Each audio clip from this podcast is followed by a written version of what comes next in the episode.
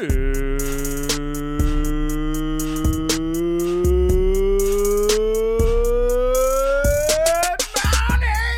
Wrestling Inc. Ha, ha, ha.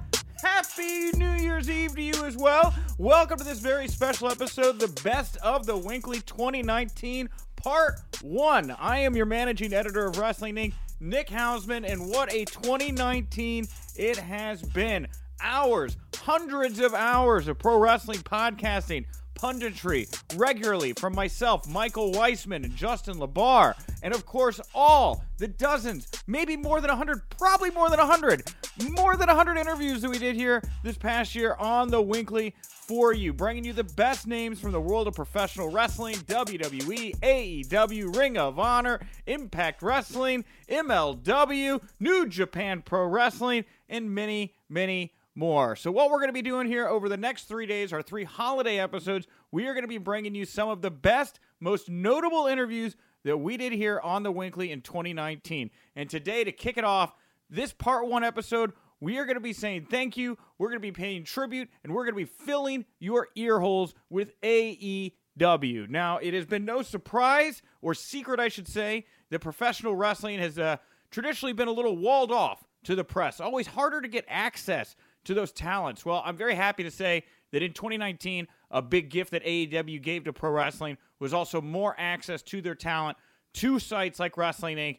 and other pro wrestling, larger pro wrestling media outlets. So today, it's going to be all AEW interviews. We're doing five interviews on every episode this week. I know I promised four last week, but we had so many to choose from. We decided to do five instead. So today, you're going to hear in order. And I'm going to tell you, by the way, what date I recorded these interviews, so you have an idea of the context of when this uh, when these interviews were recorded. The first interview you're going to hear, this was just a little over a month and a half ago. This is from October 3rd. It's with you know AEW president Tony Khan. Right after Tony, you're going to hear my interview from back from on February 22nd, very early in the year, with Cody Rhodes. After that, we're going to hop ahead to May 22nd, where you're going to hear from Dustin Rhodes, June 6th, MJF, and of course, on November 8th, the video, the interview that I did that went viral, probably the viraliest of all the interviews we did in 2019, Orange Cassidy. Yes, the man himself. So, all AEW interviews here today on The WINCLY. Thank you so much for your patronage. Thank you for all your support. I'll be back at the end of the show with a little bit more to say, but here he is right now AEW President Tony Khan. My guest at this time is the president of All Elite Wrestling. It is Tony Khan. Tony, thank you so much for taking the time to chat with me here today. It's my pleasure, Nick. Uh, it's really my pleasure to come talk to you because I, I've always really appreciated uh, how much you, you know you've given us a chance. Um, when we started AEW, you know, uh, you gave us a chance from the beginning. You came to the shows and came to the scrums and Yeah. gave us a chance uh, to tell people about what we're doing, and I've always really appreciated that. So I wanted to come back and talk to you. It's symbiotic here, Tony, right? Like I I am in the business of covering the biggest coolest things in wrestling. I like to try to be on the cutting edge. You are in the business of creating the biggest coolest things in pro wrestling, so it worked out well here, man. And I will say from my perspective, uh, it's been a really fun ride with you guys. Traditionally the wrestling press uh, has been shut out by major promotions a little bit more. That's changing here. That has changed here in the last year or so. I think you guys are a big part of that. And uh, I've been to every AEW public event except for the Vegas ticket release. We sent somebody else who was local. But I've been to literally everything else, Tony. I've seen every single show you've done live. That's crazy to me. I'll write a book someday about it. That's why with uh, that again. That's why when uh, you know you'd reach out and ask if I would do this, I absolutely said I would be happy to because Cool. I really appreciated how much you know you supported us and given us a chance. Because Appreciate it. you know I think you're you're an honest guy, and if you if you if you thought the shows weren't good, I think you would have said so. But I think they've been very good, and you, you've been coming and keep coming back and checking them out. I appreciate it. I like I like uh, testing your temerity, Tony. You put yourself so out there. I like to try to throw some hard questions at you from time to time. But you're great, and I really appreciate Thank it. I, I do appreciate it. Um, well, let's get to it here, man, dude. And it's just been 24 hours. Not even 24 hours. It's been like five hours, and I had to add more AEW questions to my list here for you. We'll start off with the big one this morning. Bash at the Beach, man. You guys are bringing it back. AEW is with the Jericho Cruise. How did this come about? How were you guys able to get the Bash at the Beach moniker for this event? Cody went on like a trademark binge one night, and he texted me the next day, and he was like, "Conrad and I were up all night trademarking stuff." I was like, what? Okay. And uh, one of the things that came out of this was Bash at the Beach, lo, lo and behold. And uh, they, Cody got the trademark for Bash at the Beach.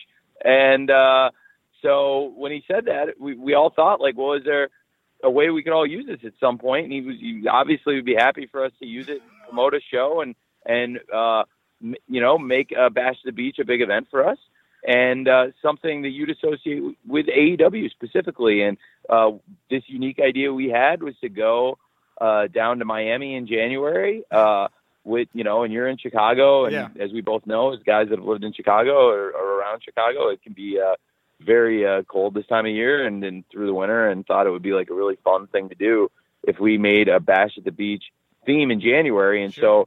so uh, we'll be doing uh, a kind of a two part bash at the beach uh, in January on Dynamite. And uh, on the 15th, you'll see us in Miami, and then it's going to carry over and uh, onto the 22nd. And and that special is also going to include the matches from uh, Chris Jericho's cruise that week. Wow, that's insane, man. So wait, so WWE, everybody's saying they thought that they would own this copyright or trademark here because they got all the WCW stuff. W- was it just dormant, and, and Cody just happened to just Yeah, yeah, it hadn't been used. I think it had lapsed, is my understanding. Wow, that's wild. That's very serendipitous for you all. That's cool.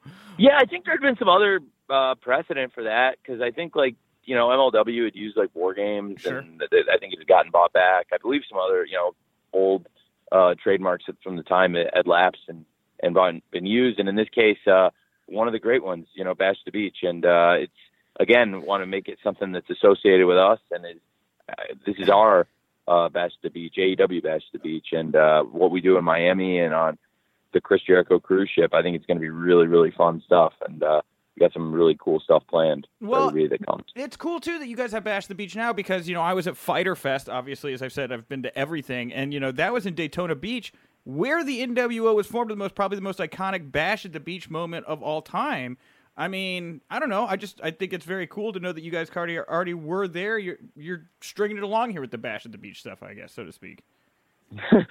yeah, and and fight. I'm well. I'm glad, and I appreciated you coming to Fyter Fest. Thank you again for, for coming. And uh, yeah, no problem. I thought Fyter Fest was was awesome, and uh, and uh, you know certainly Daytona is another great market for us, and uh, you know I'm happy to get down there again soon. And uh, you know you've you've been so great about coming to all the shows, Nick. Like I said, I appreciate it. That's why I wanted to sit down. And, it was you know and it's cool i mean for you know i i thought it was cool being there because i'm sitting there and I'm, I'm thinking back to when i was a kid and i'm like wow right there that's where hulk hogan turned that's where the nwa nwo formed how how was the feel of that show for you what was it like being in that venue Oh, you know what's crazy is I'm not gonna lie to you. Like it was, certainly was uh, looming large for me backstage. Um, because I would ask Keith, like you know, my office was this like Eric's office? Like was that you know where the Bucks and Kenny are changing? Was that was that like where Hall and I was like trying to figure out like who was where, like whose office was whose? Does that make sense? yeah totally man were you sitting in eric's office or no I never, I don't, never got a clear answer who who had whose office. To be honest, it's so long ago. I don't think Keith remembered who was where, but sometimes you kind of go back over and say and figure out uh, who's using whose offices stuff. wow, that's uh, that's hilarious. Uh, well, the other thing, uh, this happened like an hour ago, Tony. I'm sure you know about it because you have social media and you use it. Uh, CM Punk tagged you and Vince in the same tweet. Uh, obviously, like I think the culmination of CM Punk AEW WWE chatter came to a head this past week. But what do you think of him? Kind of cherry on the top of this whole situation, tagging you and Vince. You know what's funny is I- I'd never once brought him up. I've never once brought his name up Yeah, to, to, to bring it into the conversation. But as you know, because you're always at the scrums, Agreed. and you know you've seen interviews people have done with me. Whenever I get asked the question, you know, I try to be good about answering questions. People, especially when people travel to go to the scrums and stuff.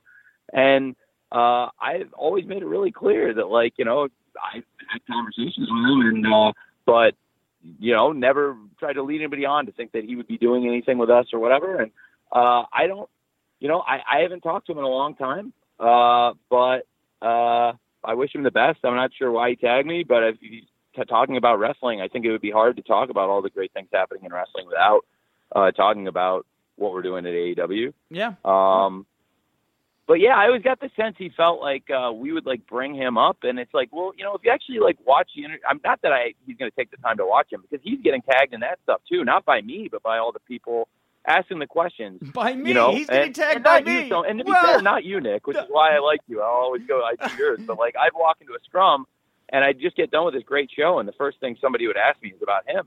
And Dude, it's that like, was me, Tony. come on. That was me. After All Out, I asked it to you. It wasn't the first question I asked, but Was I, you? Oh, now, all right. Well, now I really regret. Thank Now I really regret. No, I'm not going to sit here. I'm not going to not bull. I'm not going to bullshit you, Tony. I'm going to jump on the grenade here. But I'll say the reason I asked you first of all is it does get. Uh, we have a lot of attention. A lot of people ask.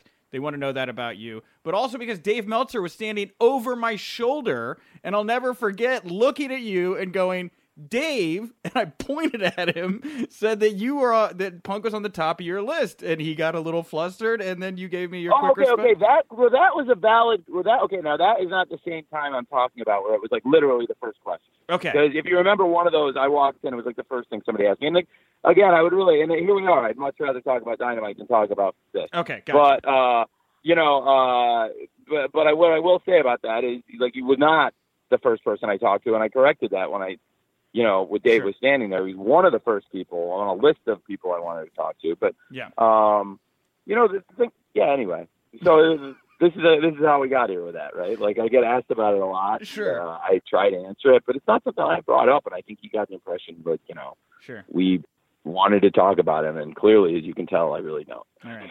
Um, I did my part. I brought it up. All right. Uh, I wanted. you've done. You've definitely done your part for the, There, there were the two. Chicago wrestling th- media. There were two two stories the past five hours. Bash the beach, the punk tweet. I got those out of the way. I get back to the other questions I wrote here for you today. Um. Okay. So when did you go to your first indie show, Tony? What was that experience like for you? Uh, what do you- what constitutes an indie? Is ECW an indie, or was ECW was, was in 1996? Would ECW constitute an indie? Um. I mean, it'd be a high end. It'd be like House of Glory, or not House of Glory, House of Hardcore. Yeah, I'd be a big indie. So sure, we'll count ECW. Okay, yeah, then that was it. Uh, the first indie show I went to was the Spot Show. The night before the Doctor was in, uh, ECW was in the Lulu Temple. Uh, and then I believe that would have been August 2nd of 1996. And the main event was Chris Jericho versus Sabu. And that was Chris's second to last match in ECW. Man. And then, so the second indie show I would have attended would have been uh, the ECW Arena show, uh, The Doctor's In, which was Chris's last show in ECW versus Too Cold Scorpio.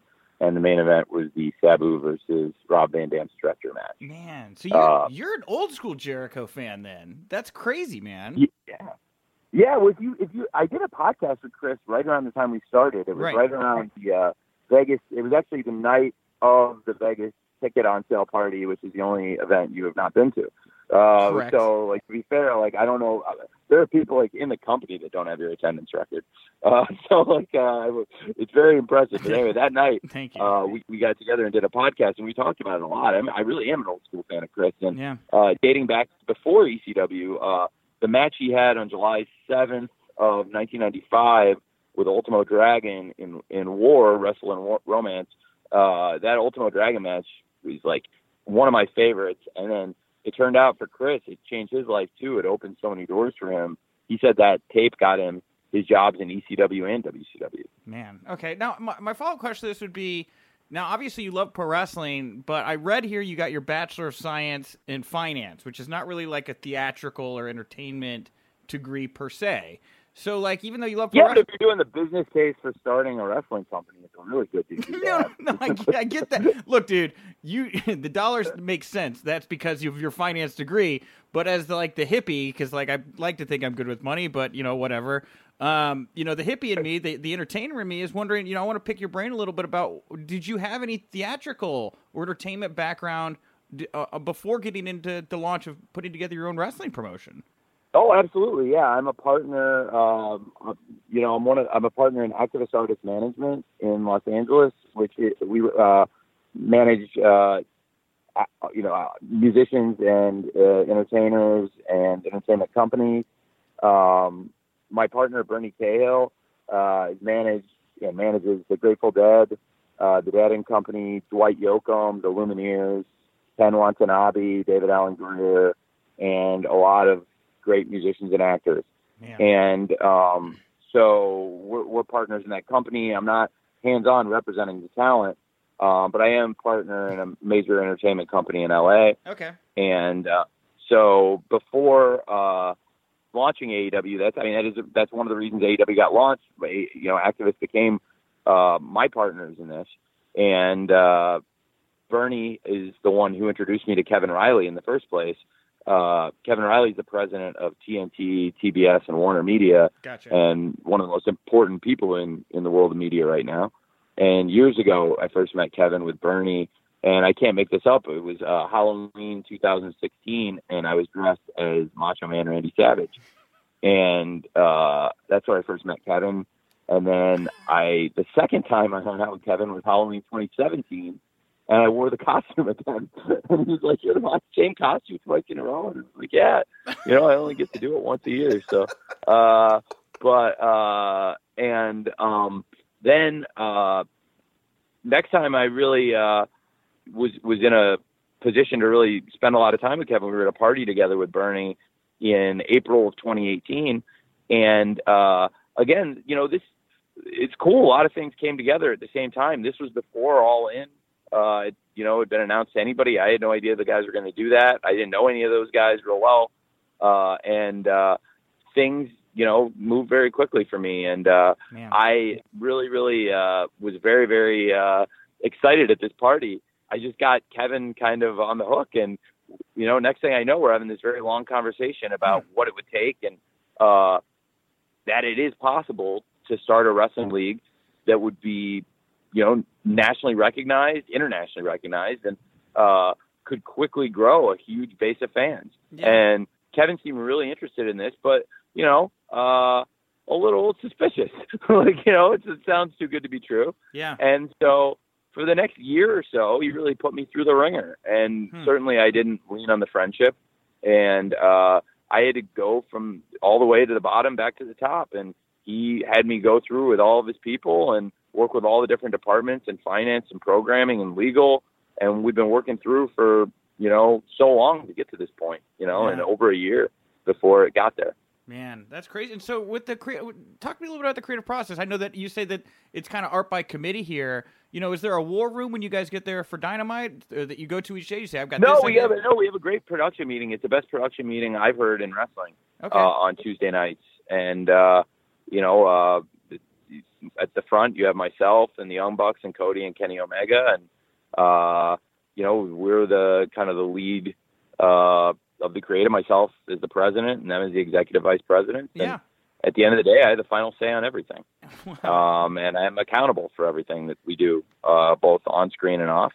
And uh, that's how it goes. So how frustrating is it for you being in that role? And I'm sure you're. you- I mean, of course, you got Kenny in the box and and uh, Cody in your ear giving you ideas. Frustrating. I'm in the most. It's the most fun job I've ever had. Well, but. I'm just saying, like, of course, So you're gonna have you're gonna have other talents that come to you wanting to get TV time, coming to you with ideas and pitches, and you can't obviously fit everything into every show. dude, it's like I mean, it's like so. I, I've so I've been in sports my whole life. Co- I've co- you know, I, before uh, we owned an NFL team, I coached uh, high school basketball, and whether it's high school basketball or the National Football League or you know English football with Fulham, Yeah. um, you know, I've dealt with uh, rosters, and you manage a roster, and you have to deal with lots of things. You know, there's there's more problems than just uh, playing time or salaries. Like there's real life stuff. You know, people have family issues or medical problems, and uh, so I'm uniquely positioned uh, to run this league. How how different is it working with uh, professional wrestlers as opposed to other athletes and other sports that you work in?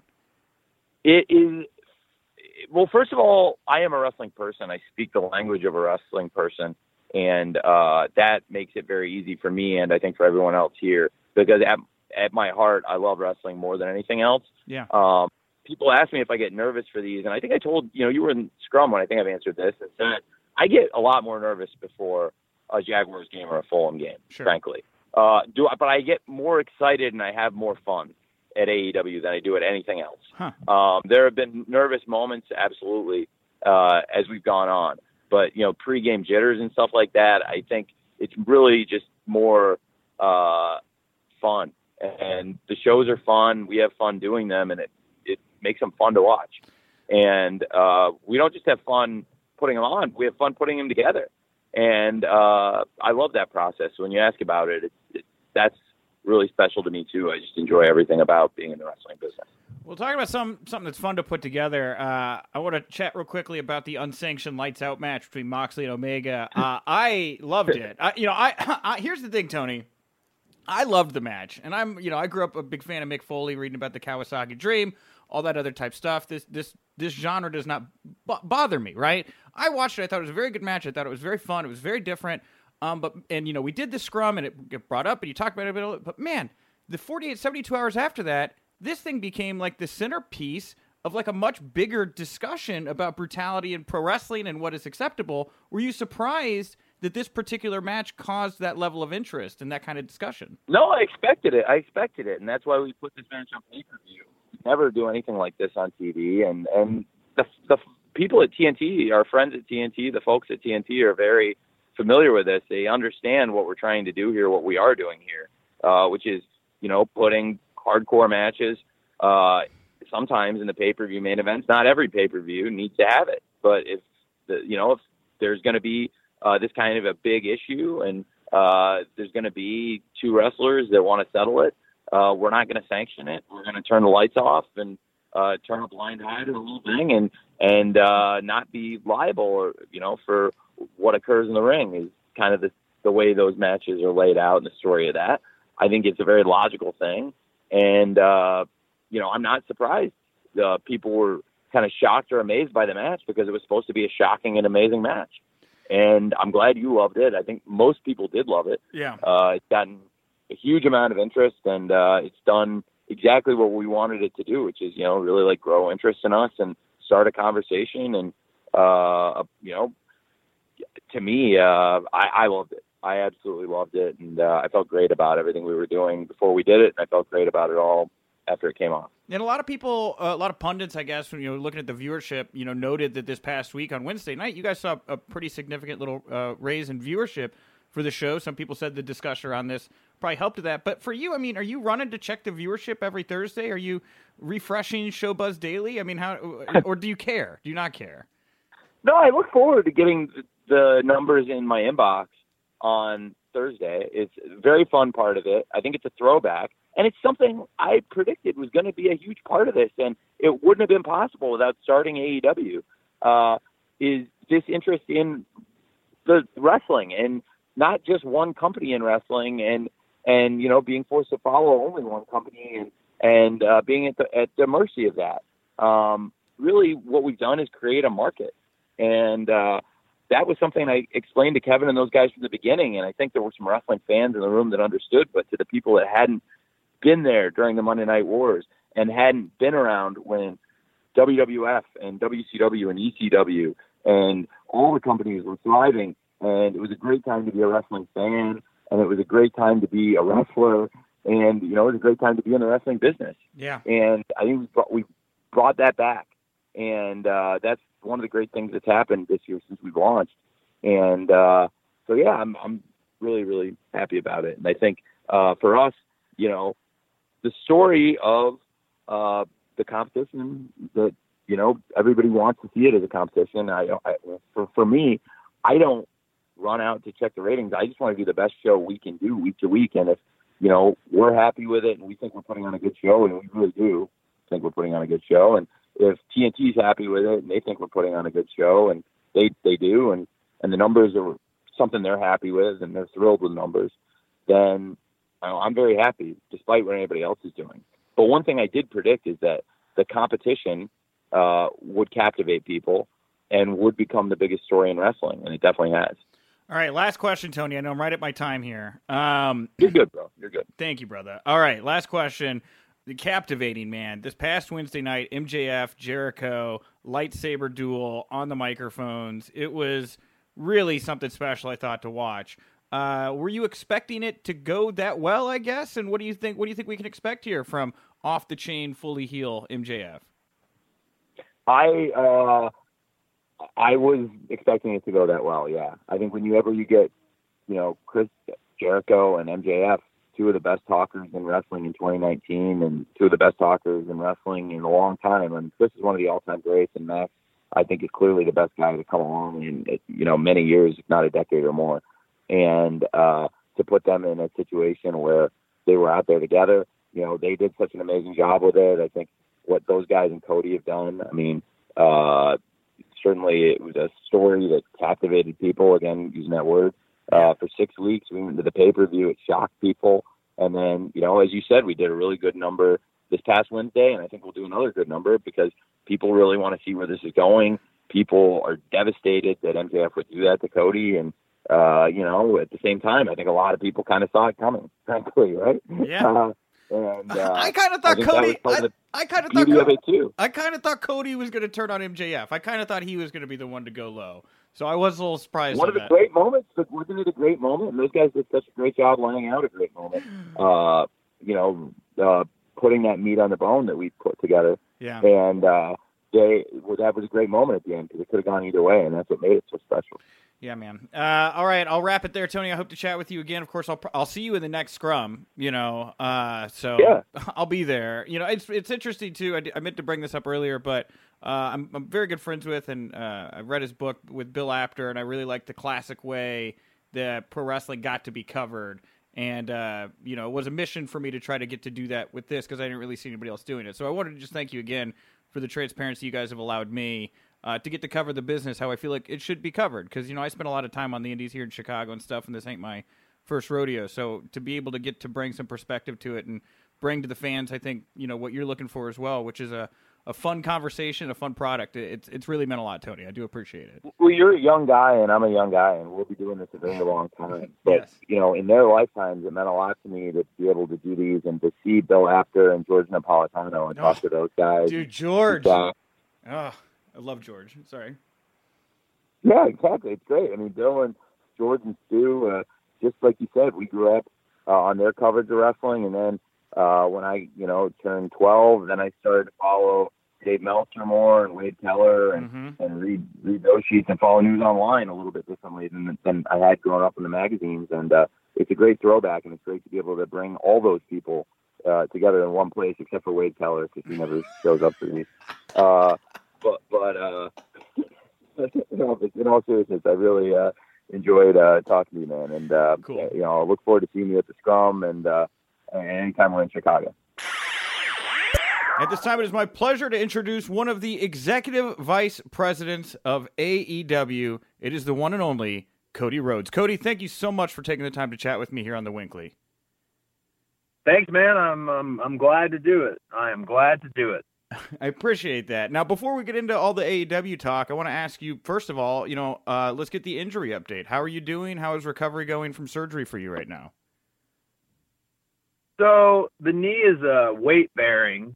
Uh, you know, then it was weight bearing right after surgery. I had a meniscal scope where they just dig out the cartilage. So that's the pain and the swelling and the recovery is based on how much digging they did in there, which they did a lot because there was uh, a little more damage than they anticipated.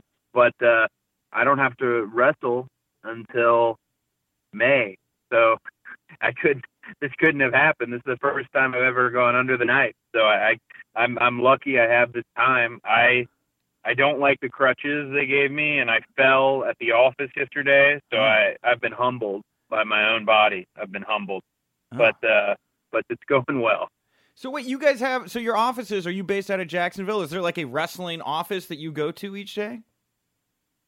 So my office is uh, is in Atlanta, uh, but the office uh, for All Elite Wrestling is still TBD um, because we don't know where you know there it there may never be one because the four executive vice presidents are are all over the place, and in 2019 you may not need everyone to be in the same room. We we talk every day, um, but yeah, my office is. Uh, is in Atlanta here, not far from where I live. So it's it's kind of I guess it's kind of the makeshift current AEW office actually because that's the only business that gets done in there. So yeah, maybe they'll just maybe they'll just adopt my place. Uh, I mean, it's a good idea. Let them come to you, Cody. Right? That's always good attitude. Um, you know, you- Well, it's very ni- it's a very nice place. So I do encourage them. You know, like that's where uh, me and the AEW coordinator Mike. That's where all the Road to Double or Nothing uh, videos are filmed, and uh, you know, so I encourage them to come to me. yeah, and you know, let's talk about Double or Nothing here real quick. You guys sold out in like four minutes after all the pre-sales were done. You guys are like setting history rate making numbers here left and right. I mean, how does it feel for you to be inside yeah. that and see these numbers come back to you on a day to day basis? Well, uh, I actually felt a little bad because I mean I felt great about the sellout and the first ever same day sellout in Vegas yeah. for wrestling ever. Yep. But I actually felt a little bad because there's this soundbite of me the night before talking about the pre-sale code where I said, uh, and I can almost guarantee you'll all get tickets. And I was just excited, and I'm so glad I said almost because I did not anticipate I was getting the live box office updates from our market rep, and yeah. I did not anticipate 43,000 people signing in with a pre-sale code. So if we put that into a little bit of perspective, most fans don't just buy a single ticket. Um, and if you scrub out some of the maybe scalpers and you scrub out some of the troll accounts or the burners or whatever we call them, still, let's say that was only 30,000. Again, most fans don't buy a single ticket. It just was really flattering and eye-opening. And uh, I think I think it's maybe you know something we're looking at in the future. Um, you know, we we want to run within our means, um, but maybe our means are a little bit more than I anticipate. Yeah, no, that's that's kind of my follow up question here. Is you know, seeing, I mean, all in sold out in what less than half an hour. We got double or nothing here in four minutes. The numbers keep ticking down, and the tickets keep going up. I mean, is this making you adjust your future plans? Are you looking for a bigger venue here in Jacksonville for the follow up show? Um, because the Jacksonville show uh, has a, a strong charity element and nobody at AEW is looking at the gate going, ah, oh, we want. It's not about making money. It's about um, you know helping the the victims of gun violence and those affected by it. And that charity hopefully will be able to announce soon that partnership. Really, uh, so that one uh, I'm not sure if we're we're looking at. I think maybe more down the road. You know, to be frank, I have a couple site visits in the next few weeks that are our stadium. So it doesn't mean anything. It doesn't. There's no promises. There's no contracts. Nothing like that. It's just you know me and my business partners checking out a few spots, and that would be really exciting. It really. I mean, that would be a dream come true, man. Um, to to have over forty thousand plus. You know, when you get between that forty to eighty range that a that a WrestleMania like event has, that uh, a Super Bowl event like has. I know that probably, I don't know if those are similar numbers, so forgive me. But uh, that's something special. But I know that we don't want to. Uh, we we really we really got to do this right. We've got to we've got to crawl before we walk, and we've got to walk before we run. And um, you've seen companies that have a lot of financial backing uh, take shots that they shouldn't take. So we're just you know, trying trying to be careful. We, I think people think, oh, well, there's four wrestlers running this thing, and then just there's Tony. He's the only one, and I don't think they realize Tony has flanked his companies, all of his companies, with very smart people. Yeah. Uh, some of the people who have been on loan to us from the Jacksonville Jaguars are phenomenal and just top of their field. And the the the money um, financial strategy, VP of financial strategy, that guy is not letting us spend any money that we that we don't have a right to. So we're being very careful, very careful. Okay, and and uh, you know you talk about how you're. That's really cool to hear. You're looking at stadiums. I will say Soldier Field here in Chicago, right up on the lake. It's beautiful. They can't run Mania here; it'd be way too cold. Just saying. Um, but how many shows do you guys think you'll be running in 2019? What month?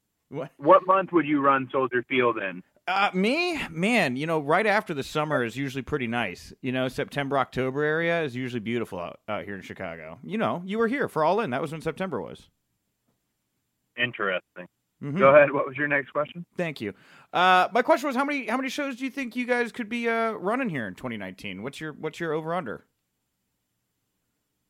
Uh, 2019. It all it all depends. There's there's some uh, large variables that we're talking about, and and uh, the idea though, I don't think I'm speaking too far out. The idea though is this is a, a full full company. Now its business model might be different from pro wrestling as as a whole, but this is a full company, so we'd like to run uh, mini shows. You know, and right now we, we have Double or Nothing on the books, and we have uh, the the Jacksonville show will follow. Um, you know, sometime swiftly but behind it. Other than that, I can't. I, I I'd ruin I'd ruin announcements that are that are yet to come if I said any more. Okay. Uh, do you want to give any update or talk about how where you guys are in the process of landing a TV deal? That's one of the most buzziest things that we get traffic for on the site right now. Is you know where are you guys going to wind up on TV on the dial? So I I I can't necessarily I can't talk about it, but I know that I was quoted as saying not by you guys. I was quoted as saying a TV deal is not important, and I think I really in the context I was speaking was talking about how important social media and and and you know do it yourself brands are compared to the traditional TV medium. But I also, you know, let's let's be serious.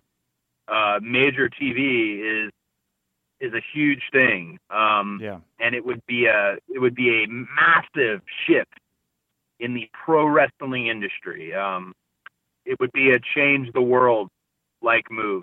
So I can't talk about uh, any pending TV deals. Um, you know, people, a lot of the information that's out there is very accurate about about what we what, what we're seeking to do and how frequently we're seeking to do it. But uh, I don't want to discourage any future any future partners. I can say that people have been really calculated about how we roll out announcements. We want to be proper. You know, we can't just say all. We can't just stand on the podium in Jacksonville and say, "Hey, here's the entire business model. Here's all of our plans. Here's Sure. X amount of money." We can't do that. I know the business of the business is very entertaining, but I think if people uh, put their trust in us like they have, we won't let them down.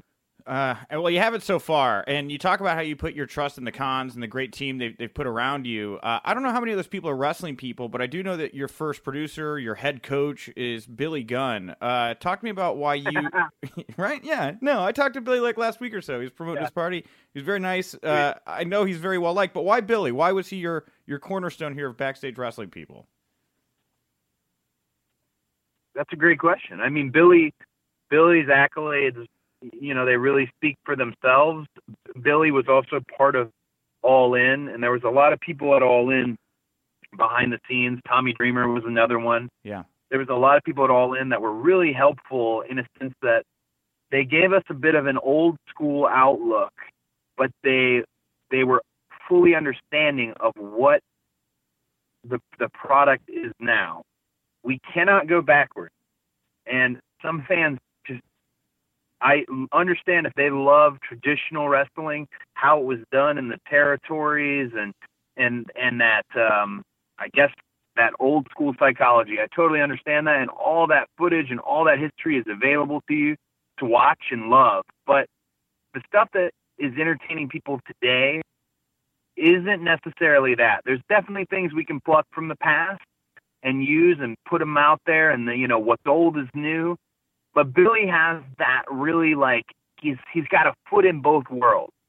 And when we look at our coaches and who who we might have as potential coaches, you know, because we're not going to flood the room or or bloat the budget with 40 coaches.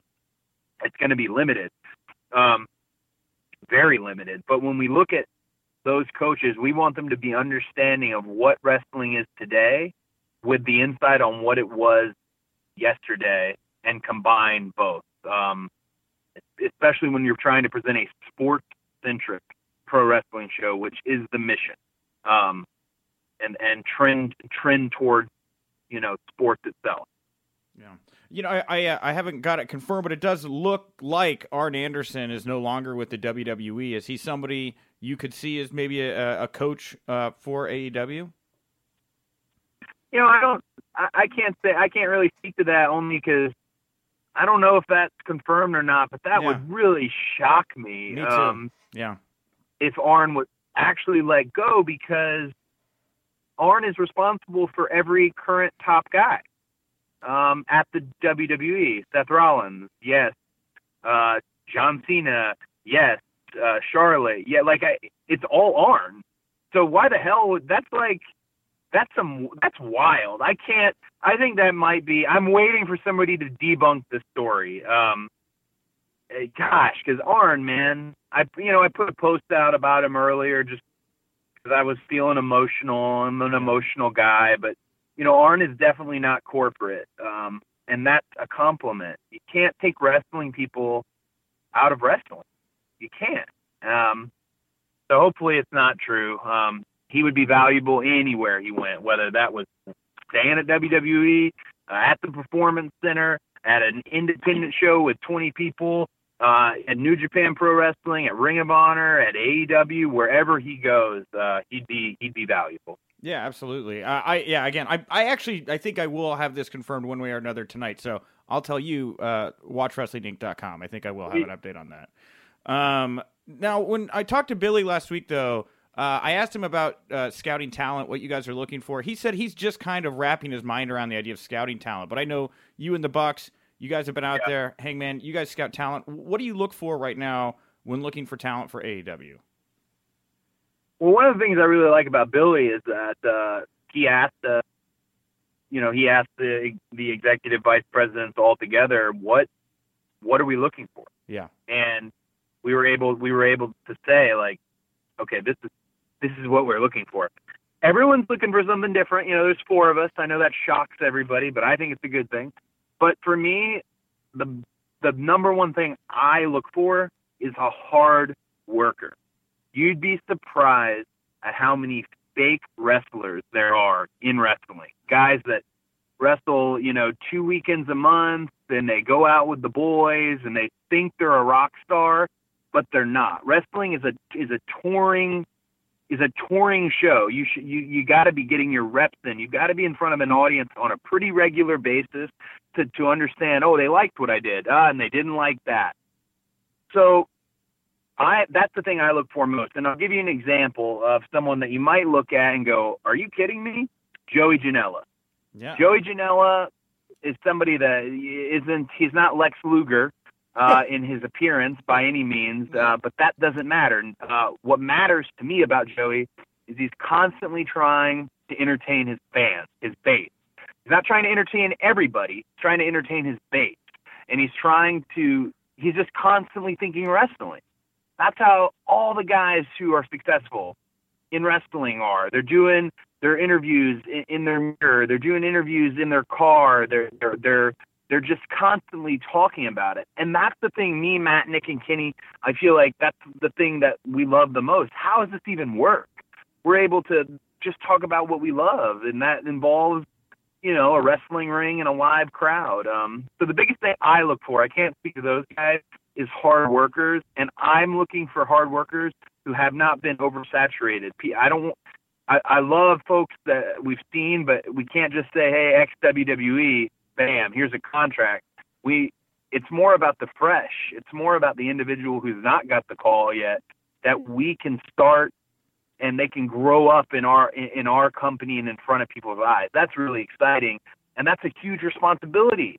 We have a big responsibility to these guys. Yeah, Oh, do. I always thought it was ridiculous that if a part-time guy came in with WWE and he worked with another part-time guy, no, it's supposed to be you're supposed to bring bring him up, reach your hand down there and grab them, you know. And I know that's not always the case, and I don't want to say anything negative about WWE for sure. But what I'm what I'm getting at here is that the the that's a big responsibility is to build characters that engage with the audience and that is the number one thing I'm most excited about is these young guys and girls that we can build.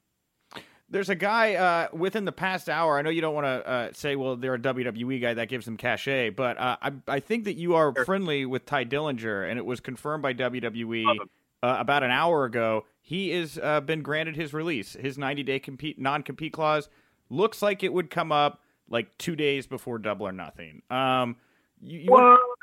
yeah. Do you want to talk a little bit about your relationship with. Tye? Isn't it? Yeah, I didn't know if you knew that or not. But uh, do you want to talk a little bit about your relationship with Tye? And you know, is he somebody that is not just a WWE guy that you could see actually growing on the AEW roster if given the chance? Well, I have a lot of respect for Tye because that poor dude, when I got to OVW, I had about maybe three months of wrestling experience and was given a WWE contract solely because I was Dusty's son. Uh, and they slapped me with him as a tag partner. And he was just so technically sound and, and, and ahead of me. And he never, he never once looked at me as a, a new nuisance. He, he was able to, you know, disguise my weaknesses and accentuate my strengths. So I have a lot of, I mean, we're friends. Uh, and I have a lot of love and respect for him. And I have a lot of respect for how he departed by putting his statement out and and and thanking WWE for their time. But you know, he's an artist. There's that you can't put a dollar figure on on on how you play your music, man. You can't. Um, that's what fills our souls for the most part. There's plenty of guys that do it for the money, but there's way more guys who do it for that reaction when they're in the ring, that one night that it happens, or or if you can have it have it happen on a regular basis. So I am, uh, if that's true, I'm I'm I'm happy for him, and I'll I'll loan him whatever resources I have because I did learn a lot in my independent run and my time with Ring of Honor and my time with New Japan. Uh, I definitely loan him whatever resources I have to help him uh, help him on his way because I know he loves the industry. Yeah, absolutely. Uh, two two Thanks, things. sorry, could, could we just uh, we just have to wrap if that's okay? That's fine. I got. I'll do one last question then, uh, Cody, for you. Uh, this is kind of maybe a forward, yeah. uh, a long term thinking thing, but it's just something I wanted to ask you about because I haven't heard anybody else ask you about it. You know, you guys are growing so rapidly. You obviously have an investment in younger, upcoming talent. Do you have any interest in doing kind of an AEW training center or training program, kind of like WWE does at some point? Mm, you know, I have access to a really good facility here in Atlanta. Another pitch, guys. another pitch for the offices to be near Cody's house. Um, I have a, I have a really good facility that's the One Fall Power Factory that, um, that my, uh, you know, the AEW coordinator Mike, he he also is the coach there. I think I wouldn't. It would be a long shot to do a, a feeder system versus maybe um, maybe some sponsored trainees instead. Okay. Um, where they could go for to different schools. Because that to me was always people don't talk about how great OVW was near enough because we didn't have four rings and Shawn Michaels teaching us, but we also we also weren't told we had to love wrestling. You learned to love wrestling. You found like-minded people to go to the gym with. Um, you watched wrestling with your friends. You weren't, you know, you weren't having to do these kind of. I, I don't know. You weren't just checking boxes. Not that that's what they do, but that that's why I like the idea of maybe some sponsored trainees instead. You know, here's four guys, uh, and I know Matt Jackson uh, has talked about doing something similar with OWE in China about maybe a bit of a you know trainee uh, exchange, and that's something he can speak to. But yeah, I think maybe sponsored trainees more than a full time center. I don't want to get too far ahead of ourselves. Cool. Hey, Cody, I want to thank you very much for the time. Uh, I was at All In. I was in Jacksonville. I'll be in Vegas for Double or Nothing. You guys are doing great work. Thank, thank you for doing this work, Cody, and actually taking the shot. It means a lot to me, and I know the whole rest of the, the wrestling community. Is there anything else you want to leave everybody else uh, with here today on the show? No, man. I'm a wrestling. I'm a wrestling fan myself, so I agree with you fully. I don't. I uh, I appreciate you saying thank you, but. uh this doesn't work, no one's in the seats, and you guys have all, you guys have continued to fill the seats. So I'm just looking forward to Vegas. My guest at this time is a former WWE Intercontinental Champion. He's going to face his brother Cody Rhodes this Saturday night at AEW's Double or Nothing. It is Dustin Rhodes. Dustin, thank you so much for taking the time to chat with me here today. What's going on, Nick? I am, well, you're going on. You're the belle of the ball at this mo- uh, at the moment. How does it feel to to be away uh, from WWE at the moment and out there doing your own thing with your brother? Well, it feels good. First of all, to be away from the WWE and out on my own, doing what I want to do. So, I'm um, looking. I'm looking forward to this this weekend, man. I've trained hard for it, worked my butt off, got in good good shape. Probably the best shape I've ever been in since high school, man. I mean, I'm I'm uh, feeling really good. This to me is in my 31 years in the business, the most important night of my life, and and I, I really do mean that. It, it is that important to me. I am that excited, that nervous, that every everything that goes with it is, is very special for me, and uh, I'm looking forward to it, buddy. Now, your brother has hyped this match is uh, less of a brother versus brother encounter and more of a generation versus generation encounter. Do you do you feel the same way about it going into it?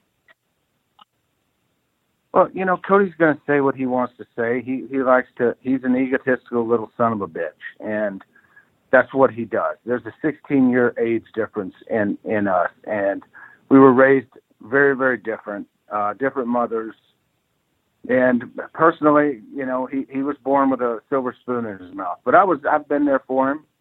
I was there for him throughout his childhood, growing up, and I remember putting him on my shoulder when he was a baby, you know, and burping him and for that split moment, for those little moments like that, you know, I, I was his protector, man. And it's it's really cool that Cody is doing what he's doing, but he's got to realize that I have a lot, a long track record with this man, and he just wants to. He hates everything about the Attitude Era. He hates everything about my generation. And I don't understand that. I don't because without the old school, there is no new school. And and I get what he's trying to do, and, and I'm very proud of him for what he's doing. But you cannot kill a generation. You can't. You can't. And and definitely, I am not a freaking dying horse, just out in the pasture waiting to be put down. And you know the the, the things he said in his interview really struck me, and they they worked me over for a few days. And you know i talked to my wife a lot about it and that's a shoot because i i was i was like asking myself is he serious? Is he is he freaking serious about this shit you know because he truly doesn't love his brother? I mean does he have some hidden resentment against me or is it just he's trying to work people up into a frenzy? I don't know but you know um we're going to find out Saturday, you know. And I, I just hope at the end of this, whatever happens, that we hug and that, that, that I can look him in the eyes and tell him, you know, I appreciate it. And no, no matter what the outcome, I love you. You're my brother. And it, just going back to his, his promo and what he said, you know, that I love my brother and this and that. It, really? I mean, geez, come on, man. You know, you know what I'm saying? Yeah, I, I absolutely know what you're saying here. I mean, this is, this has become very personal here. You know, what do you think that uh, y'all's famous father, the American Dream, Dusty Rhodes, would have to say about this encounter uh, and and really just the launch of AEW overall? Well, if you if you take back the years that uh, I pushed for this match on a uh, the the big stage of the other company and we were denied we were denied that because we were told it wasn't good enough it wasn't important enough to be on the big show. It uh that that stuck with me and that pissed me off. And they were wrong. They were wrong in everything that they said. I don't care what anybody thinks or says at this point. It doesn't matter to me because this thing saturday night double or nothing is my moment. This is cody's moment and you watch this pay per view, and I know a lot of people are are getting this pay per view just for this because it should have happened years ago. And you know, I, I, I look at that and I look at some other old timers in the business, like say uh, Arn Anderson. Arn Anderson was very, very, and and this could have been the reason why we never made it on on a, a big stage, on the big stage, was that it would never work. But you you take the Hardys, you take Owen and Bret, you know, um, you take those feuds, and they did work. They did work when you have two talented kids that can go out there. Well, not kids. He's a kid. I'm I'm the old man.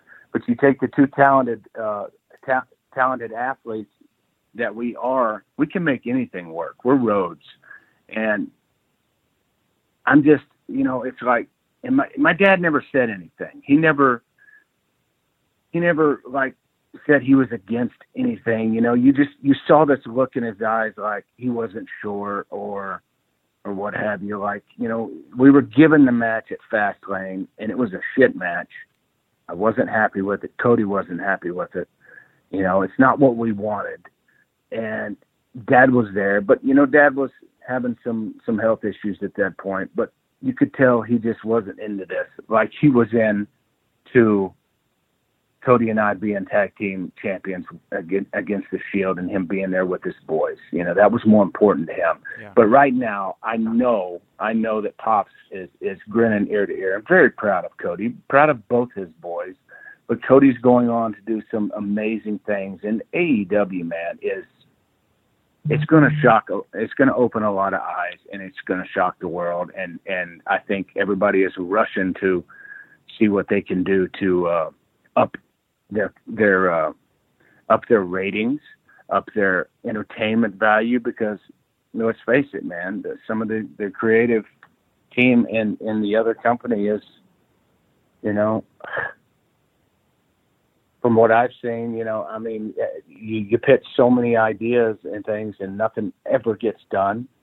They never take your ideas serious, and then you have to bypass them and go to the boss. And then when you go to the boss, everybody else gets mad and then they tell you to go to the writers and it's really confusing and it sucks when you have a really good story because you know what the hell you're doing in the business and they won't go with it you know because you're not important enough.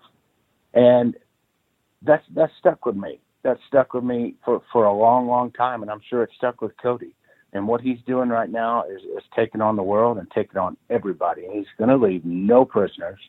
He's going to leave nobody I mean, everybody's going to be in, in his rear rear view window. You know what I'm saying? He he's Cody Rhodes, and he's out to uh, prove a point. He's Dusty's son. He's got that knack of the entertainment and the smart business savvy uh, sense that Dad had with with booking and running shows and creating and doing things, you know, and it's just going to be run a little bit differently. And it's very interesting because I know nothing about AEW. This is my first uh, step into this this new company, and I'm anxious to see. I mean, I've seen all the, the young bucks and the Kennys, and of course Jericho and PAC and and everybody, you know, and and some of the other other young talent on the indie scene. And it's just really cool that you have a group of young kids, man, taking over the world right now, and everybody is scared, and they should be because you have you have somebody who is is behind them 110 percent and going to give them the ball to play with, and they're going to make some magic with it. And so I, I know Dad is proud. To go back to your original question, I know I'm rambling a little bit. It's Sorry, fine. I had too much caffeine. Just got out of the gym for a second time today. I'm being stupid because I'm so nervous. But Dad's proud. I'm proud of my brother. But and, and, and if this is one last ride for me, which it very well may be. I'm going out there with a bang, man, and I'm going to have the most fun I've ever had. And I get to do it with my brother, and there's nothing more important to me at this at this stage of 31 years. I could not do anything to to top this right now. I mean, you had WrestleMania 12 kind of set me apart, and on my way as the, the the character Goldust. Classic with Roddy Piper. And then, you know, other things happened and some some great moments in, in my, my history. And then then the Shield and the Brotherhood happened, which was took place of the Roddy Piper to me personally, to be with my brother and to do that kind of stuff and with dad there ringside with us. And now there's this. So if this is the end for me, this is, it's been a hell of a ride and I'm very proud of myself and I'm proud of Cody and everything that he's about to do. But Saturday night, I got a little more experience. I know some tricks that he doesn't, and I'm going to give it my all, man. And he's he's not going to be prepared for this new and improved Dustin because I feel like I'm in the best shape of my life. I mean, new knees, new everything, dropped weight, ready for this thing, like so focused.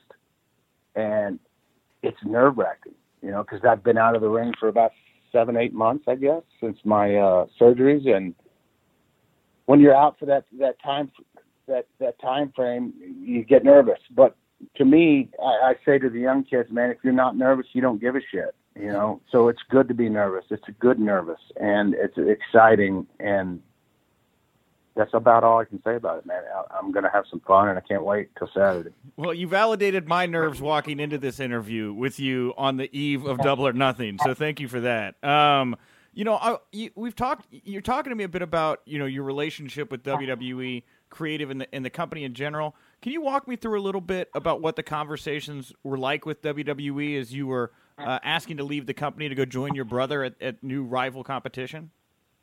No, I'm not gonna. I'm not gonna put anybody down, man, or anything like that. I don't really want to go into that because that was past, and I'm not there anymore. I, I asked for my release because I wanted to do things. I want, I wanted to have some freedom. Yeah. And you know, I was I was going nowhere at that point.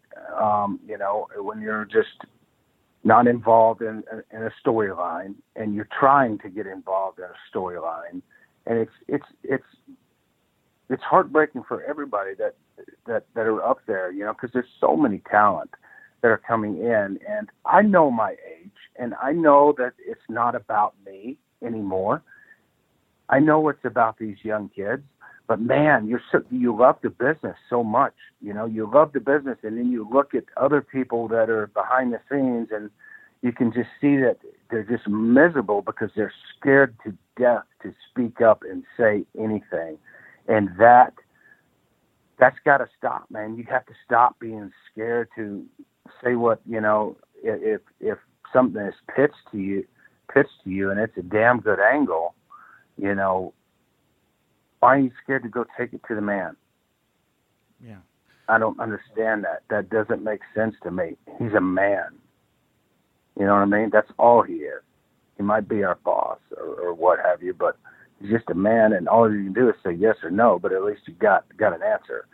And I think my frustration was I didn't get a lot of answers. You know, I would I would pitch something, and they would say, "Oh yeah, we're gonna we're gonna we're gonna do that," you know, and then they would follow up with the next week saying, "Yeah, we talked about it, we're gonna do it," and nothing ever happened. So you're just kind of in limbo, and your your your hunger for the business is still there because it's in my blood. I love it, you yeah. know, and and I think every time I've gone out there, I've performed very, very well, whether it's been for three minutes or 25 minutes. I mean, I've, I've done a great job. I haven't really had too many bad experiences, and people have enjoyed me over the years. So, and as long as I still have that hunger, I want to keep doing it. You know what I mean? Until that, that hunger leaves me, I'm not going to keep creating or, or stop creating. I mean, I'm, I'm not going to keep pitching ideas because that's a, that's a lot, and it doesn't matter like what I I would be doing, man. If if I'm backstage doing a backstage segment, I'm going to make the best backstage segment I can.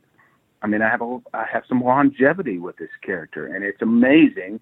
And I look back on it, and I'm like, holy shit, man! I mean, this thing has really stood the test of time, and then some, and kept on and kept on and kept on. And it's just like the people have have come to really adore and love the Goldust character. So uh, but me like leaving because I want to try some new things, like the acting business. You know, I'm, sure. I, that's another passion of mine that I want to do, and and I'm going full bore with that. But this opportunity arose with Cody. I'm stepping in because that that is my first love is is the wrestling business, and um, I'm still hungry though. You know what I mean? And, and at 50 years old, I'm still hungry. I still want to create. I still want to do the very best at whatever it is that I can do. And I still have a little bit left in the tank. Now, if this is it for me, this you know, it's going to be a damn good show, and that's all I can say about that. You know, it's interesting. Uh, that 50 number is a number that's come up in a few interviews with me recently, where I, I know that's the age that a lot of wrestlers uh, aim to wrestle to. That's like a, you know, I, I think Loki recently interviewed, and he said he's hoping to get to 50. You know, you talk about this match with Cody here, you know, saying this could be your last stand. But I mean, looking beyond him, are there any other goals you would have in AEW? Any other talent you'd want to work with? I guess. Well, here's the one thing about the the whole the age thing. I mean, age is just a number. It depends on how you're feeling and things like that. But when I first broke into the business, and I'm look, I look back at some of the old timers and what they put their bodies through, and then you know, a couple of years into the business, still very green, looking at them and, and they come in and walk on walkers and crutches and wheelchairs and I'm like, damn man, this is what my life is going to be like. And you start to look at it and say, I don't want, or me personally, I said, I, I don't want to end up like these guys to where I can't walk. I want to take good care of my body. And over the over the years, I, you know, I've I've gotten really heavy and made some bad decisions when I was in my drug and alcohol induced years and and, and I, I got through that, you know what I mean? And I beat that and I, I kept my body in shape and I'm doing the very best that I can to to keep it healthy. But I don't want what I don't want is to to to um keep going to where I'm permanently injuring my knees or my shoulders or my neck and taking a chance on on living in a wheelchair and not not being able to get around. And that's important to me, man. The, the kids today. Uh, what was your question again? I'm Well, sorry. I well, just kind of. no, it's fine. I'm enjoying everything you have to say. I was just asking if beyond this match here with your brother, which you said could be your last stand, are there are there any other wrestling goals you'd have in AEW or talents you'd like to work with?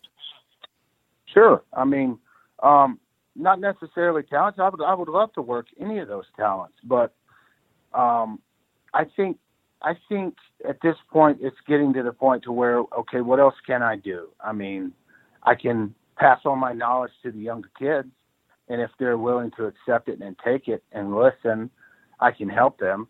Now I can't help them with doing five thousand mile an hour high spots and shit like that, but I can I can teach them how to tell stories, can teach them the psychology side of the business, and that less is more sometimes, you know. And then you have to step it up sometimes, and and uh, I'm very good at that. That that is something that that I think our family is really good at is telling stories and, and the entertainment aspect of it.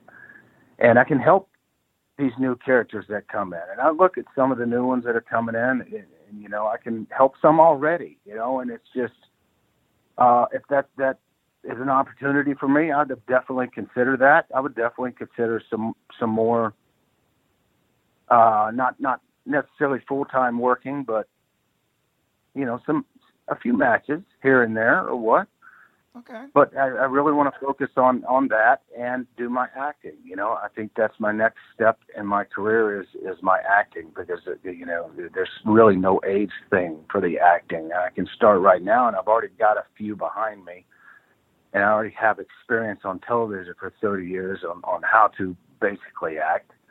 So I want to take that and then do something that's a little easier on the body. You Yeah. know, acting is a lot easier on the body.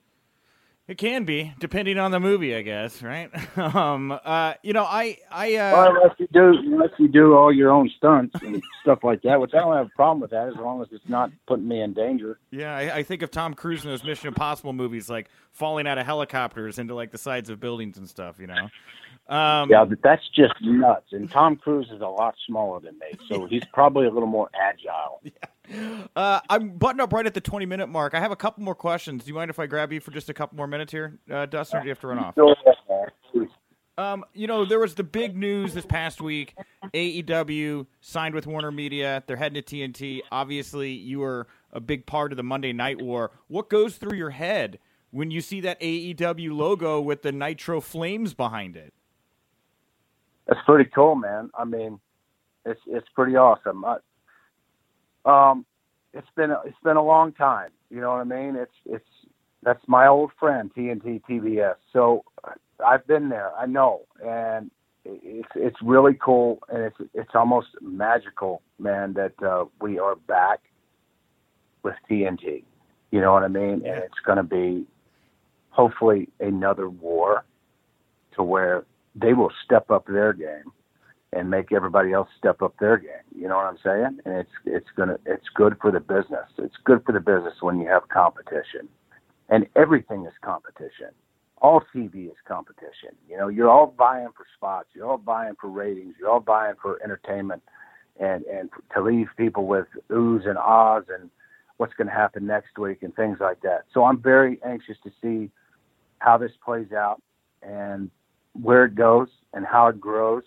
Going to be exciting, and I'm glad that I'm on this, you know, first AEW show, man, and and I'm with my brother, so the door's open. Just got to walk in. I can't wait. Uh, what are uh, what are your expectations for you know how much content you think AEW is going to do? Do you think it'll just be TV, or do you expect a, a touring schedule as well? I, that is, uh, I have no clue. Yeah. I mean, I, I really don't. I couldn't answer that at all.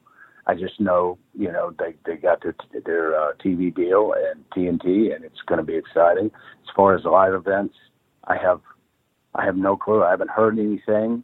I don't know if you guys have heard anything, and probably I'd be the last one to hear about it anyways, unless uh, somebody from you know Cody would actually text me and say, "Hey, we're going to do live events." I don't know. I haven't heard anything, so I'm looking forward to whatever. And if it's a weekly TV show, then then great. Let's do it. Okay. Let's have some fun. Let's let's open some eyes and let's make TNT strong and and wrestling again. You know. Yeah. Uh, I wanted to ask you about uh, Sonny Kiss. Uh, I don't know. Have you had a chance to check out much of his work? Yeah, and when we were just talking about me helping characters and things, he popped into my mind, and so you know, so did Velveteen Dream. Those, those two, you know, I helped Velveteen Dream a lot with some of his stuff, and he has just taken a life of its own, man. It's taken on a life of its own, and he's he's he's going to be a huge star in the business. Sonny Kiss, I look at him and I'm like, okay, I can work with this, and we can we can uh, figure some cool stuff out and be some you know entertaining as as far as they'll let you be, and you know with with uh, television.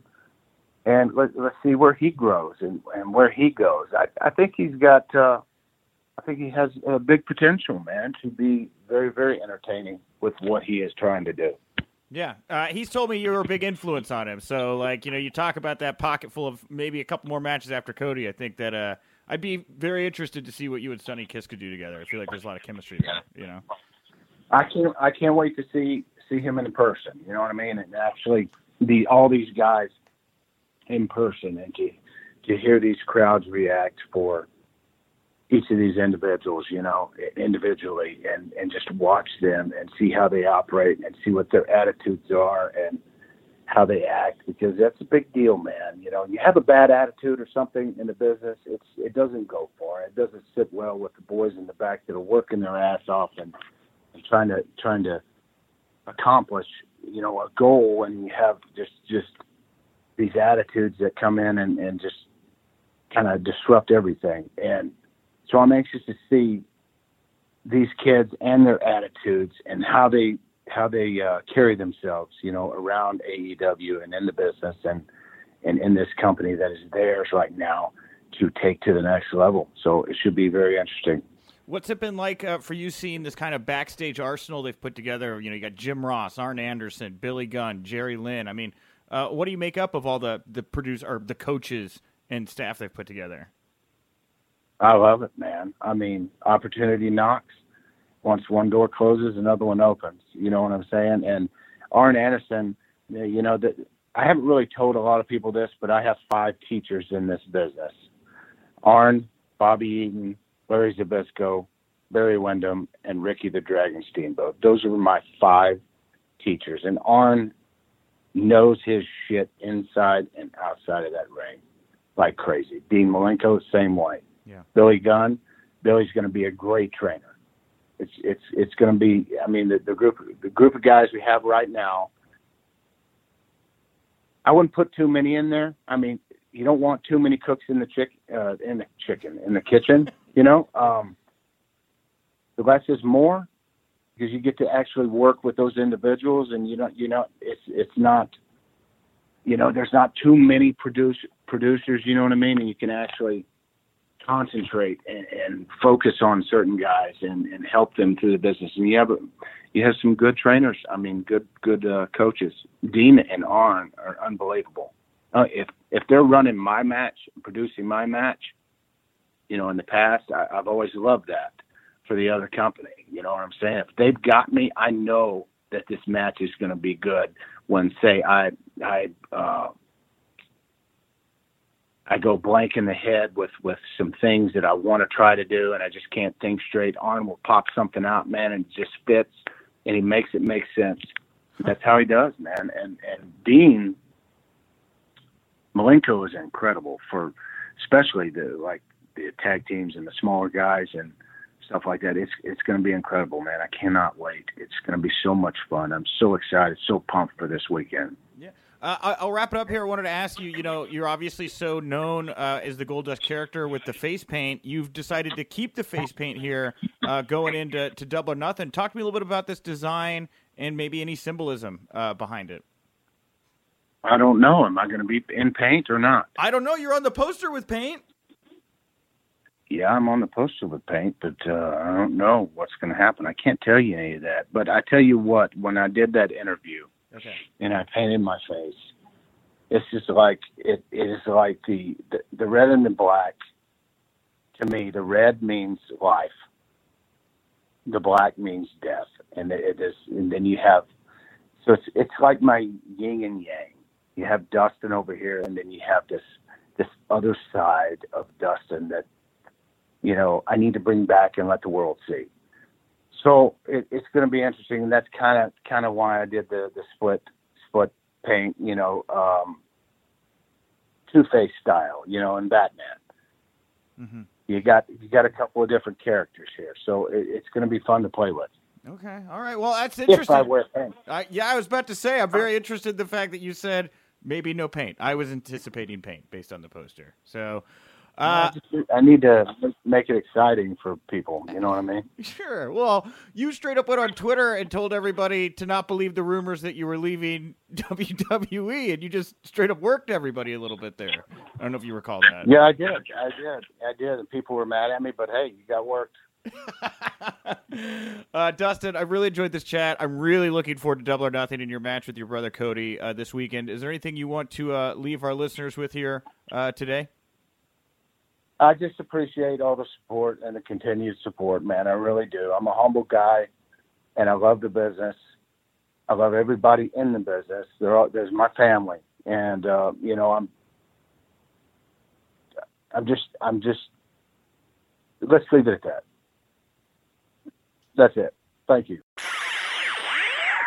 My guest at this time was most recently seen as part of AEW's Double or Nothing. He is the one, the only. It is MJF. MJF, thank you very much for taking the time to chat with me here today for the WINCLY. God, you are so welcome. I don't know if I could have done it better myself. I mean, that's honestly that's me being humble. I could have, but it was, it was a decent introduction. I'm proud of you. Thank, thank you, MJF. You know, it's you know you're so busy, right? You know, you live such an extravagant, opulent lifestyle. I, I mean, I'm surprised you could even find the uh, the time to chat with me here today. So I, I really do genuinely appreciate yeah. it. You're absolutely not wrong. Uh, I am tired. I'm exhausted. People don't understand what it's like being me, and they never will. Uh, so I'm going to try my best to uh, relate to all the listeners here for uh, your little news site and uh, get this over as quickly and as painlessly as possible. Because I'm not going to lie to you, I'd rather be doing literally anything else. So let's get this thing started. Okay. Well, I, I have to say, first of all, uh, right after Double or Nothing, uh, our website got flooded with a lot of traffic, and you were, of all the AEW talent, believe it or not, the most referenced person in our comment section on the site. So I know that our fans are very interested in what you have to say here today, MJF. And and on that note, let's start off by saying, you know, how did you initially get approached to join AEW? What was that process like for you? Uh, it was a pretty easy one. I mean, uh, my best friend, my mentor, the roller coaster, the king of the crossroads, Cody Rhodes, he hit me up. He said, MJF, uh, we need the future face of the company. We need somebody that we can put this company on the back of and just ride them like Trojan. And that is moi. Um, so yeah, I mean, it was pretty simple. I had met Cody Rhodes in Canada uh, for a promotion called Alpha One Wrestling. Uh, he got to see me perform, and he instantly realized that when it comes to me, it was pretty funny. And uh, that is how the relationship started. Uh, I had did all in. I obviously had the best performance on that show, Doy.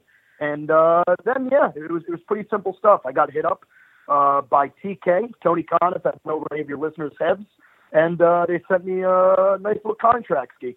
Right. And so, uh, how has it been uh, for you transitioning out of the independent scene to, to working for a major promotion like AEW? What is that like for you? You know, it's nice to look to my left and look to my right and not have to look at a bunch of people that look like bags of milk that grew limbs. Uh, it, it's nice to be surrounded by real top tier premier athletes. Uh, it, it's amazing. Uh, for the longest time, I had to deal with people that were uncharismatic, ugly, stupid, poor, uh, not on my level. And now, you know, I'm, I'm, I'm in a locker room with people that, again, obviously aren't on my level, besides Cody Rhodes, but are a little bit closer. So it's a nice change of pace. Okay. You know, and uh, you were at Double or Nothing, like you said, you stole the show there. But you know, what was that experience like for you? What were some of the memories you took away from that day, whether they be backstage or, or in the ring? I mean, I can tell you as far as backstage, when I was done cutting the greatest promo in the history of professional wrestling, TK and Cody Rhodes met me with high fives, hugs. Uh, everybody was just so excited and so amped because uh, that moment we created history. You know, out comes Bret Hart, somebody that people would claim is the best there was, best there is, best there ever will be, and then out I come and I completely outshine him. Uh, it was an absolutely tremendous, amazing moment. I'll never forget it uh, until the day I die.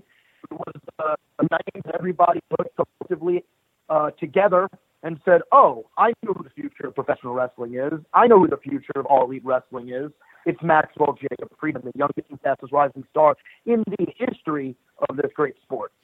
Now, uh, Cody has talked a lot about how, and, and Tony Khan as well, how AEW isn't looking to script their promos as heavily as other companies. I was wondering how much of what you said there to Bret Hart was in your own words. Was were you responsible wholly for the promo that you, you cut there? Everything that comes out of my mouth is 110% authentic. That's the difference between me and every single one of these has-been losers that try to be competent, try to be anywhere near as good as me. Uh, I'm never going to have some schmuck writer walk up to me and be like, uh, MJF, I had this idea, you know, uh, no, I, I would, I would rip the paper up, chew on it and spit it in his face.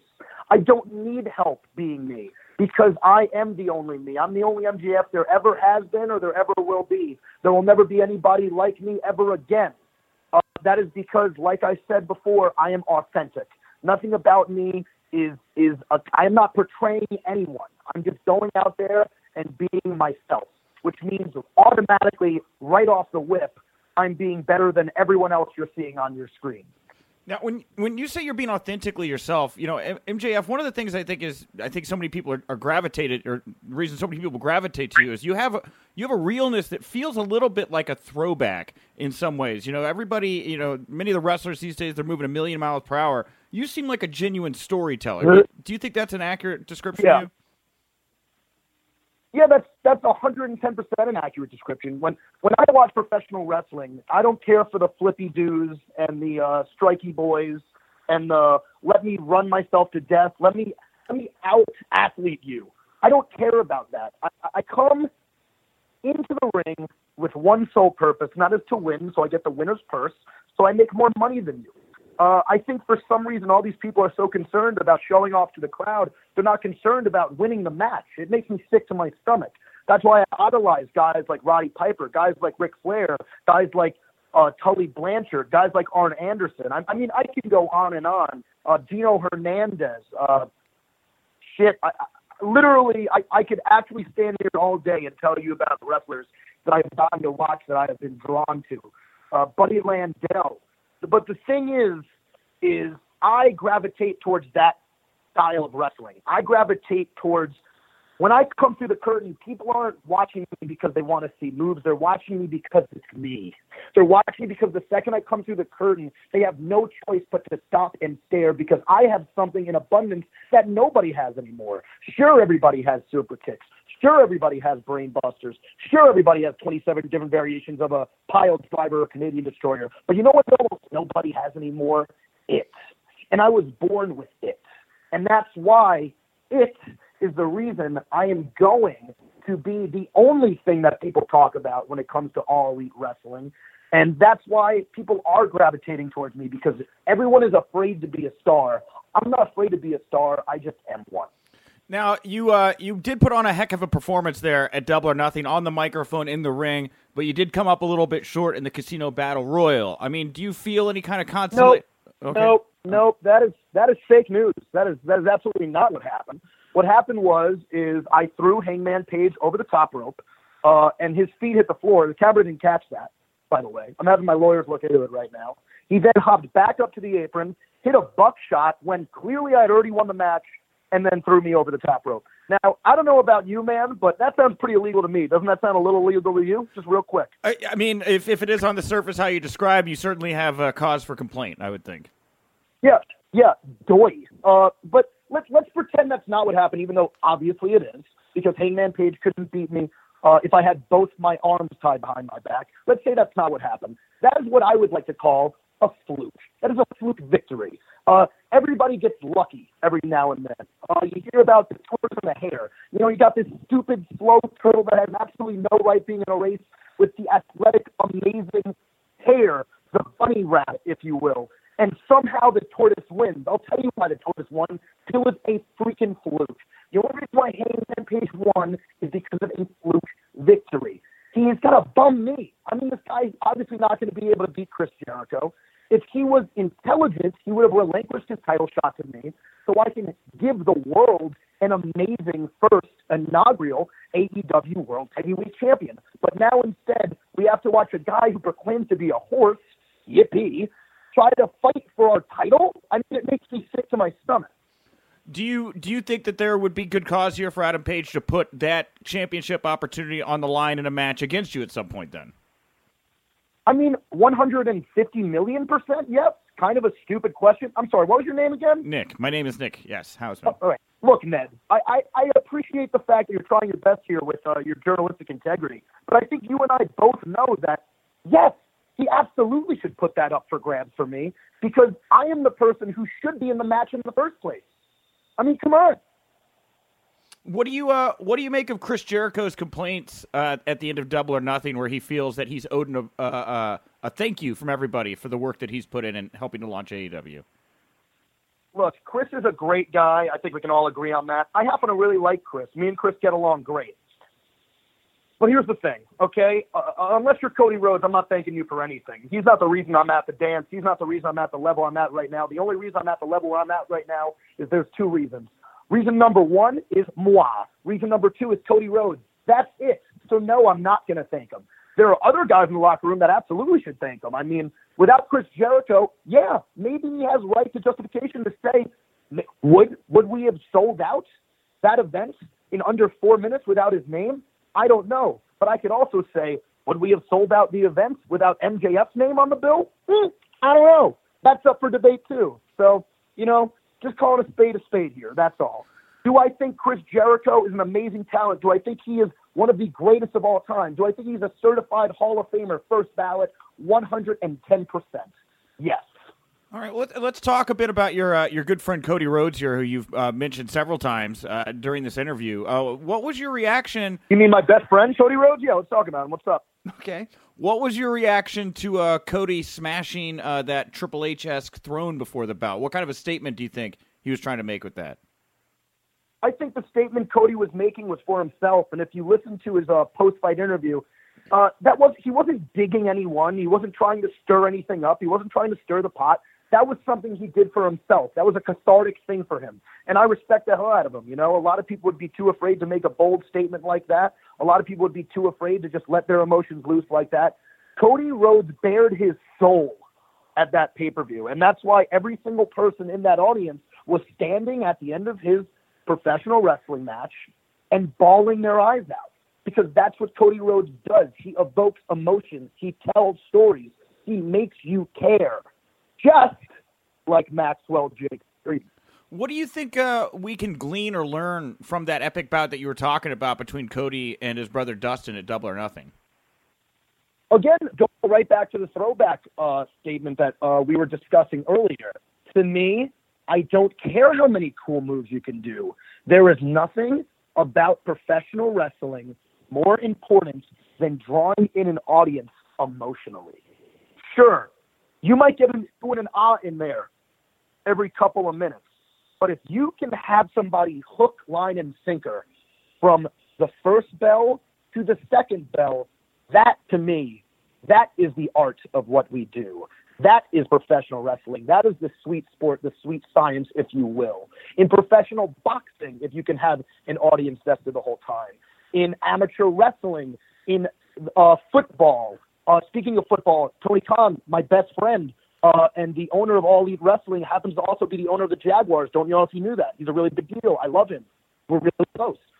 Look, that is what is important about professional wrestling, just like any other sport. Our job is to make the people feel vested. And Cody Rhodes and Dustin Rhodes absolutely showed the world, the wrestling world, how important that is when it comes to not just professional wrestling, but literally any sport platform.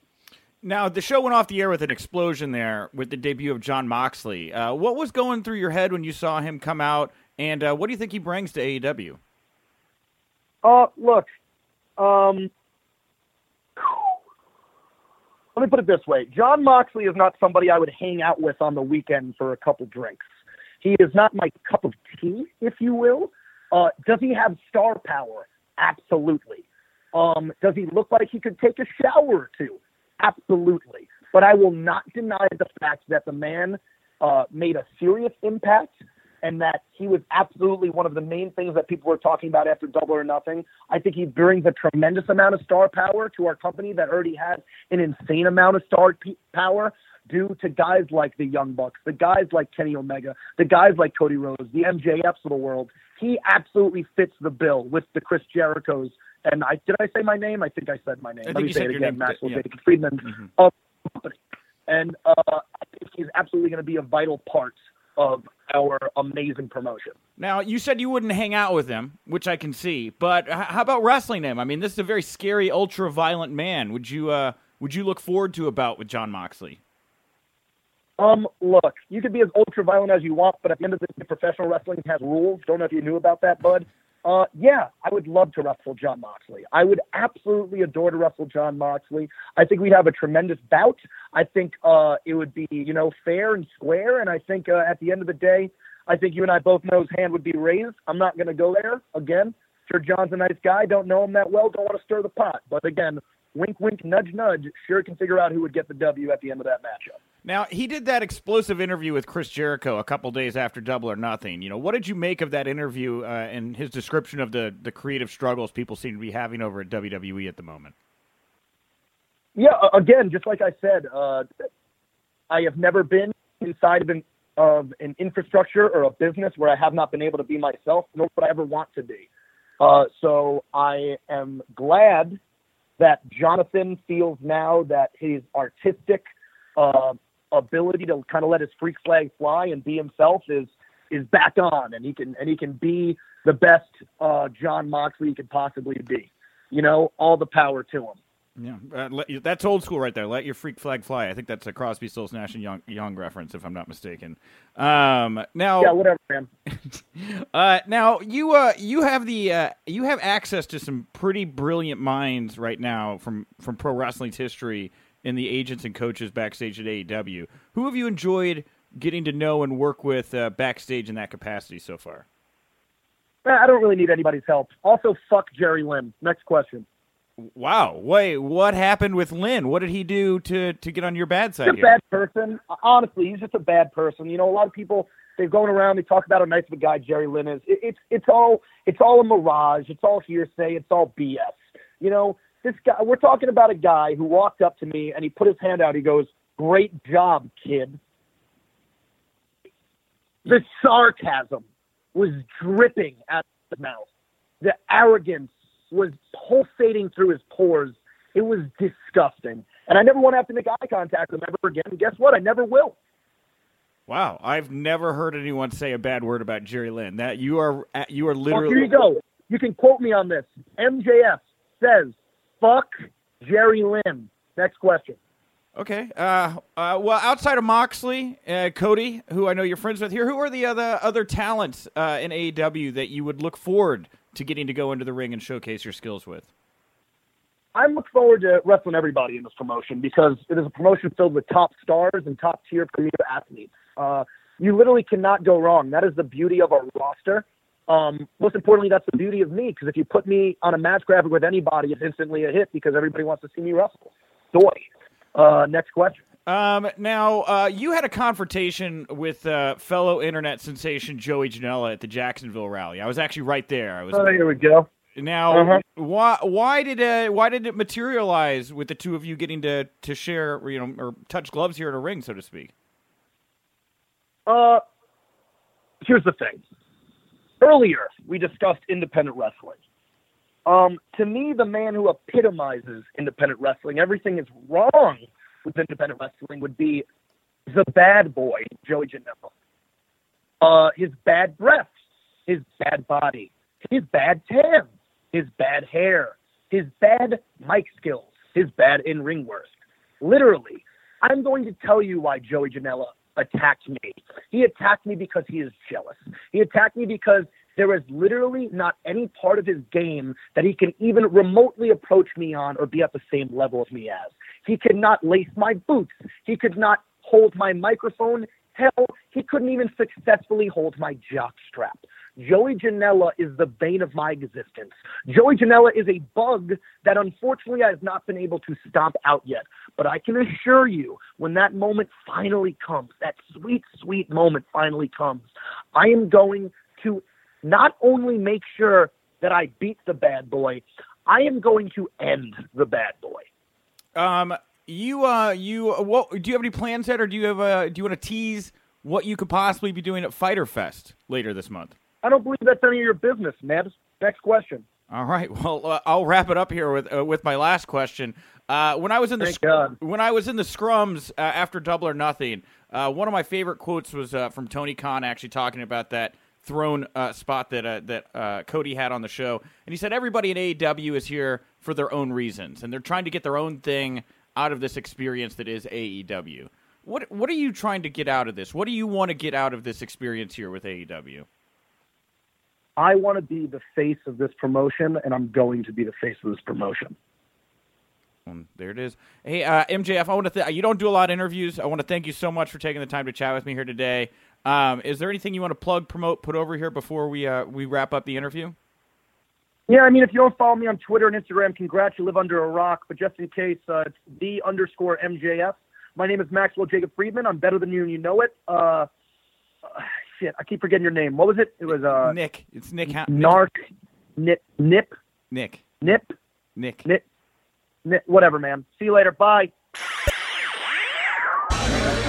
It is me, Nick Hausman, Wrestling Inc.'s managing editor, and I just happen to be walking by one of the hottest pro wrestlers on the planet right now. It is none other than AEW star Orange Cassidy. Orange Cassidy, thank you so much for taking the time to chat with me here today. Hey, Orange, you know, a lot of fans out there are really enjoying your work right now on AEW Dynamite, but you haven't gotten in the ring and as physical as, you know, Chuck and Trent have. You know, why haven't we seen Orange Cassidy in there really tearing it up like the rest of the, the roster so far? All good things come to those who wait. Okay, cool. Uh, now, how it been getting to work with uh, Trent and Chuck? You know, what kind of what kind of history did you have with these two guys before you got paired up in, uh, in AEW? I mean, I live with Chuck, so I see him all the time. Oh, what's that like? How is it like living with Chuck Taylor? Bad. What's like your biggest pet peeve about Chuck? Him. Him as a person? Is it like a smell? Not a smell. Is it is it the drinking? Does he like have too many cocktails? Uh, does he have like women over and make a lot of noise in the middle of the night? And that like, Just him. Hey, well, I- mean, like if he's not, a, if, if, if it's just him, like why don't you not be a roommate with him? Not. Go somewhere, I'm good. I'm good. Well, maybe you make him leave. Or is he that? No. I want to change my answer. It's fine. So, uh, it's, it's you and Chuck are good roommates. Fine. It's fine. Do you do you two have like a favorite thing that you guys like to do? Do you have like a board game night or like?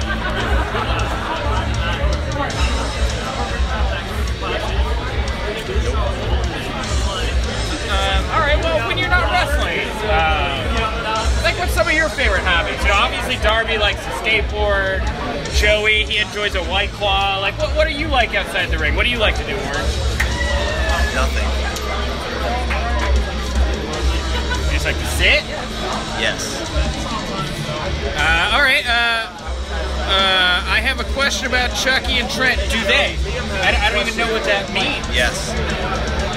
Right? Um, so, like, do you like to go to like a pond and like watch ducks? That's that's that's a very peaceful thing to do. No. You like a turtle guy? No. Do you like a fish? No. Well, there's been a lot of lot of fans out there. They're like uh, kind of like uh, upset uh, about some of the ways that AEW officiating has been going recently. I mean, Orange. I mean, Orange. You know, you obviously you're, you're getting in your shenanigans here and there. You get in the ring. You put your hands in your pockets. You know, while the ref's not looking, you'll take somebody out. I mean, do, do you think AEW has a problem with their officiating? No. Just, a, a fan of, of AEW and its officiating. Um, all right. Uh, la- uh, fi- final question. Uh, obviously, there's a lot of people uh, waiting to, to meet you. Um, would, do you see yourself as somebody that could be in the AEW World Title picture? Do you, do you see yourself vying for that World Championship? Probably. Wow. Okay. That's the, that's that's nice. So you- you're ambitious about that World Title. I didn't say that. You, would, uh, uh, you would like to be world champion. I didn't say that either. All right. Well, hey guys, thank you so much for tuning in. Uh, it's Nick Hausman again with Orange Cassidy. We're here at Starcast, and uh, and Orange, is there anything you want to plug, uh, promote, put over here before we wrap up the interview here at Starcast?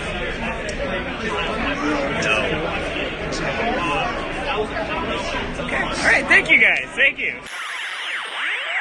May all your Christmases be bright and merry. Thank you to the entire AEW team. You're all incredible, and it's been a joy to work with you this year. I look forward to having you all back in my backyard here for AEW Revolution in just a couple weeks. Uh, and if you like the show, guys, you want to support us, Wrestling Inc. Audio over on iTunes, five star ratings, nice comments, always appreciated.